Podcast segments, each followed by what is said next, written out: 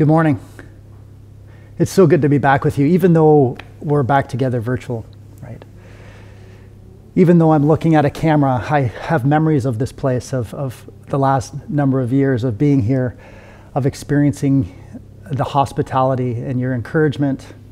And I'm very grateful for this community. All right, thank you so much for your support of Royal City Mission. Not just the finances, which are amazing and we're thankful for, but for your prayer and for your thoughts. We could not possibly do what we do without you guys. So thank you so much for that. But of course, what we do right now is very different than what we did six months ago, just like uh, having virtual services is very different. But things continue to change, and they will continue to change for us into the fall, probably into the winter. Right now, we're, we're serving two meals a day at 11 and 6 and we're working with other organizations to make sure that happen we see about between 50 and 80 people each meal. And we've also opened a cooling center to help those who have no shelter have a place to go uh, during the hot hours of the day uh, and to be comfortable to get out of the weather have something cold to drink and, and even use a washroom. I mean sometimes we forget that those simple basic needs don't happen for those that have no shelter but to be honest, I'm desperately missing the connection, and I'm sure you all are too, right? That, that connection that happens over our meals. But for now, we just connect briefly in, in the lines as people come and pick up a to go meal and take it home. But we are thankful that we can even do that, and we're thankful that, that you participate in that with us. We do, however, see the damage that is caused by socially distancing, especially in those people who have been socially distanced well beyond COVID. This morning I've chosen to talk on Psalm 10, and you'll probably see why. Let me read it to you this morning. I'm reading from the ESV. Why, O Lord, do you stand far away?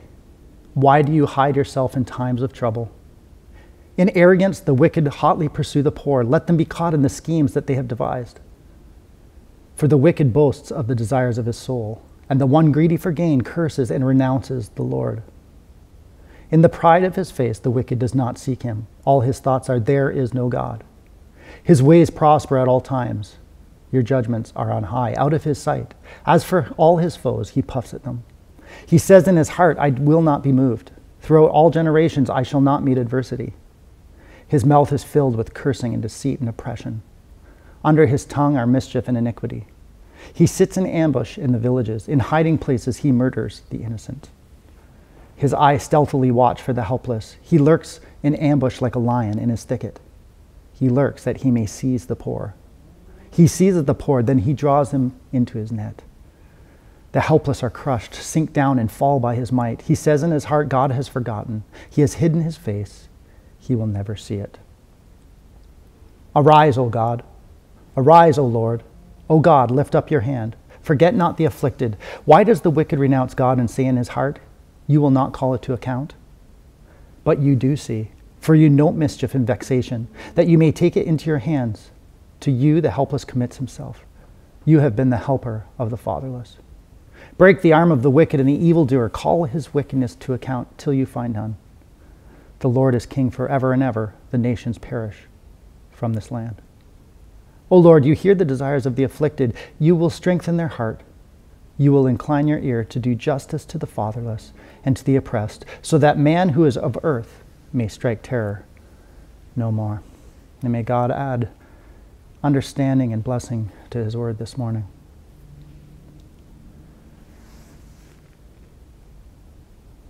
This psalm is interesting because it's spoken from the bottom, right? The voice that is usually silenced is given freedom to speak, right? Even when it seems that the powerful are speaking, it's still from the point of view of the weak. When the wicked say, There is no God, and I shall not be moved, and God has forgotten, it's still being pointed out from the weak. And I find this truly beautiful a psalm about the plight of the oppressed that is spoken in their voice the usual loud noise of the powerful, of the prestigious, is silenced here so that we can hear the injustice of the poor, of the hurting. And I wonder, as I think that, how often do I shut up and listen? If this type of advocacy happens in the songbook of God's people, I wonder if it shouldn't happen more for us today. This has been a personal conviction of mine for some time. Yeah, we find people and try to meet their spiritual and physical needs, but how do I, as an individual, and how do we as community, the body of Christ, stand up and add our voices to the ones who aren't heard?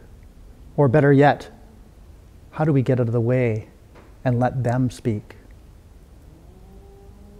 I have been convicted personally that I haven't been listening. Oh, yeah, I've heard, but have I listened? I know that the way that I spend my finances affects the poor, and yet do I change my spending habits? Do I support businesses that pay fairly, who treat their employees and the earth with respect and dignity?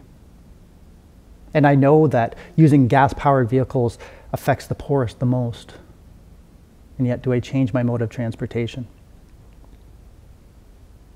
And while those things might not seem like great evil, I do not want my voice to be connected with the voice of the wicked that we see in verses 3 to 9. And in this, these verses, the wicked, their thoughts are exposed here, right? Normally, these thoughts would be hidden, they wouldn't say them out loud. You might see these thoughts in their actions if you took time to look. But the voice of the weak and the advocate of the weak exposes the hearts of the wicked here. Let me read it to you again. This the verses 3 to 9. In the pride of his face the wicked man does not seek him. All his thoughts are there is no God. His ways prosper at all times. Your judgments are on high, out of his sight. As for all his foes he puffs at them. He says in his heart, I shall not be moved. Throughout all generations I shall not meet adversity. His mouth is filled with cursing and deceit and oppression. Under his tongue are mischief and iniquity.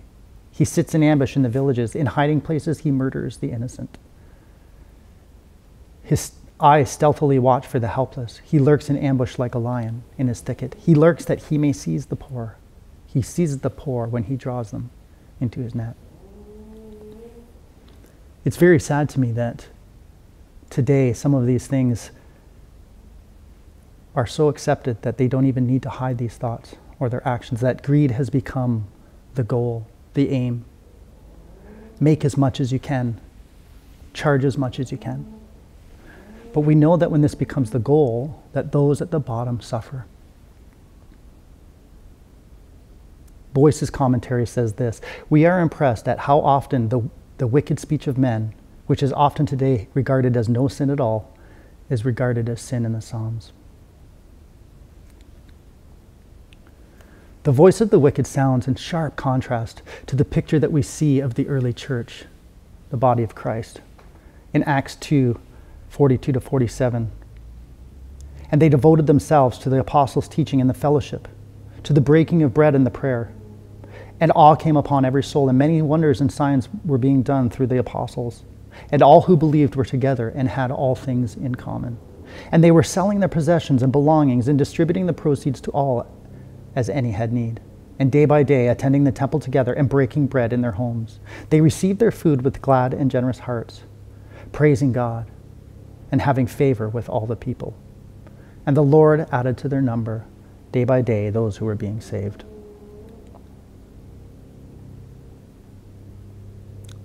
What a contrast, right? Let's just look a little bit about these, these, some of these wicked things. First thing is they say there is no God. What evil can be, what great evil can be done when we don't believe that God cares about the needs of those who are struggling or that he doesn't care even about creation. And sometimes we don't say this out loud, but again, there's things that we do that our actions say, there is no God. And he says, I shall not be moved. Throughout all generations, I shall not meet adversity. You hear pride, right? I shall not be moved. I am a mountain. I am sufficient. And then you hear, I shall not meet adversity. He, isolating himself from problems, themselves from problems, right? One of my friends says, Money can't buy happiness, but it can buy a jet ski. You probably know the ending. You've never seen anybody on a jet ski that wasn't happy. But that's just insulation, right? Insulating from your problems and issues. And we see Jesus teaching against this in Luke in Luke 12, right? He says to them, Take care and be on your guard against all covetousness, For one's life does not consist in the abundance of his possessions. And he told them a parable, saying, The land of a rich man produced plentifully. And he thought to himself, What shall I do? For I have nowhere to store my crops. And he said, I will do this I will tear down my barns and build larger ones, and there I will store all my grain and, and my goods. And I will say to my soul, Soul, you have ample goods laid up for many years. Relax, eat, drink, and be merry. But God said to him, Fool, this night your soul is required of you, and the things you have prepared, whose will they be? So this is the one who lays up treasure for himself and is not rich towards God.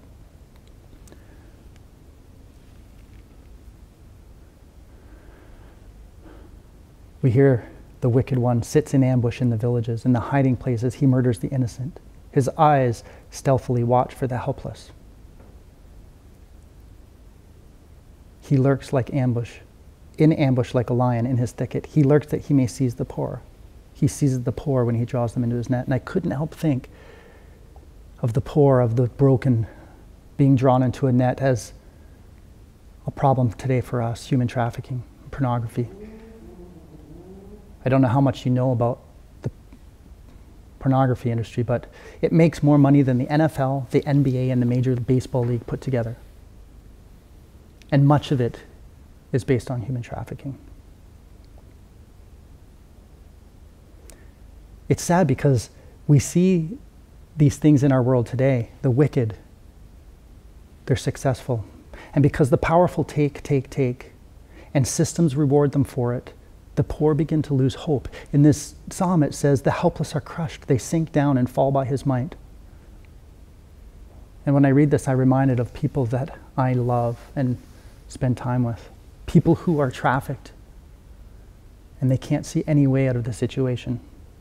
They feel like this is all their life is for to be an object, to be dominated, and for others' gratification. And I'm reminded of friends who struggle with drugs or alcohol. And in fact, the, the reason that they struggle and have this struggle is because they are feeling crushed. There are no easy answers. This is why we need to cry out with the psalmist Why do you hide yourself in times of trouble?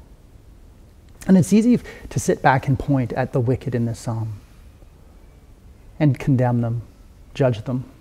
And yet I know that I partic- participate in systems in economics that keep the wicked in power and the weak oppressed. And to me, it's really important that I identify with the wicked because it helps me, first of all, realize that there are things that I need to change. And there's lots to change. And the second thing is, is it gives me grace for those that I see participating in these systems and in these problems. It gives me grace for the wicked. Walter Brueggemann says in The Spirituality of the Psalms violent action, manipulative speech, and nullification of God's, God work together to permit a certain kind of social world in which the powerful are free to do what they want for their own interest. This convergence is not an occasional act of brutality, but is a systemic, ideological practice of perverse social relationship. The violent acts and manipulative speech are possible only when social reality is reduced to just two unequal partners when there are only two, the weak have no chance against the ruthless strong. That's what we're seeing here in this psalm. Seems to be no God. Right? But at the end of the psalm, we see Yahweh's presence. We see it come into being. And I love the imagery here, right? It points for me, it points directly to Jesus. The weak are oppressed, and the strong don't see God and continue to take advantage of, of their power. So much so that the weak begin to feel crushed and they lose sight of God themselves. Then the justice of God is given flesh. The psalm says, O Lord, you hear the desires of the afflicted. You will strengthen their heart. You will incline their ear to do justice to the fatherless and the oppressed. What happens when God's justice takes on flesh? We see this in Jesus, right? Sins are forgiven, the oppressed are freed, and the oppressor's eyes are opened, right? We have to know that the oppressors, the wicked ones, they themselves are oppressed, right? The very things that they desire uh, power, money, possessions possess them so much that they can't find peace. That's why the man built barn after barn to fill it, to fill it. They seek after gods that can never satisfy them.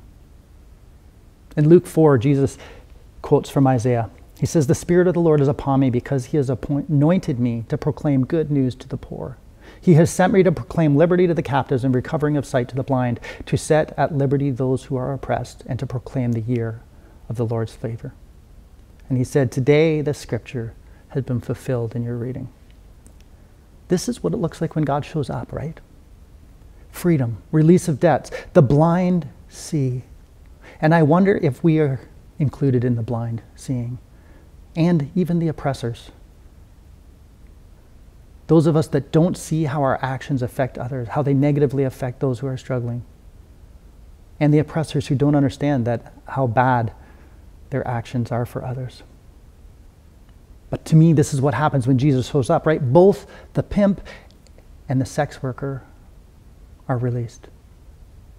The debtor and the creditor are both released.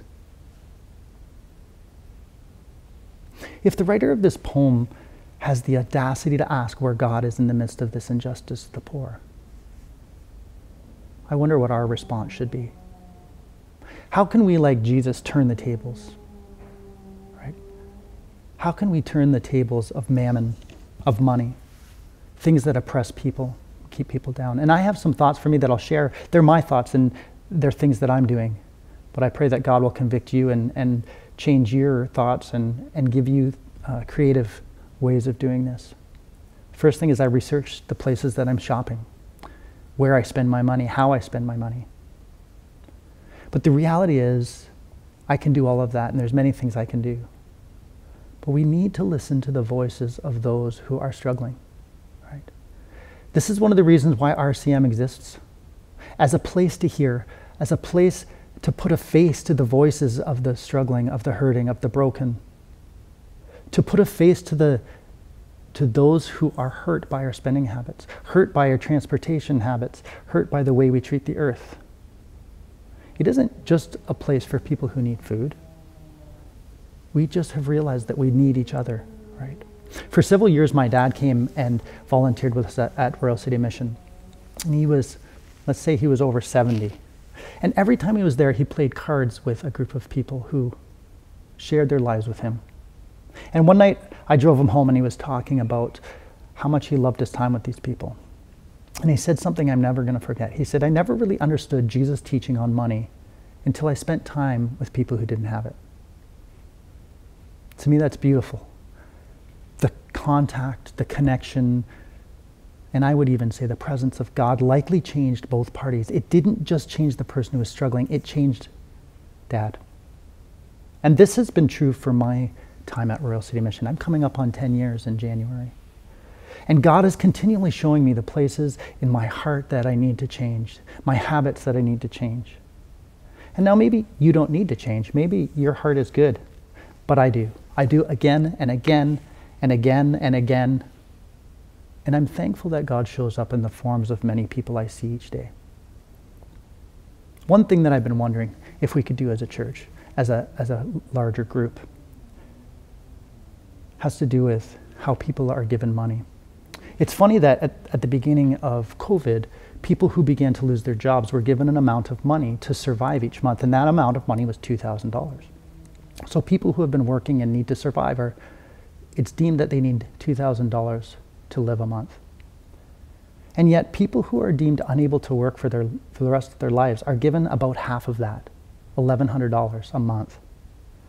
What if we as the church stood up for things like this, for, for basic guaranteed minimum income or guaranteed minimum income. And what about opening our homes to those who don't have them? Or about sharing our finances with someone who can't afford the rent? There's both um, systemic change that we could make, but also personal changes. O Lord, you hear the desire of the afflicted. You will strengthen their heart. You will incline your ear to do justice to the fatherless and the oppressed, so that man who is of the earth may strike terror no more. How does Yahweh's presence show up in our lives? Isn't it most often in his people? Right when you're sick and someone drops off food for you or your family.